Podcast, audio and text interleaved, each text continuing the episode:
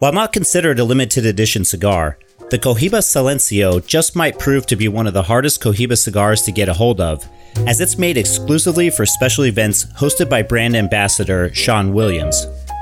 A pet project for Williams, each Silencio cigar band features his signature and a unique take on Cohiba's red dot logo.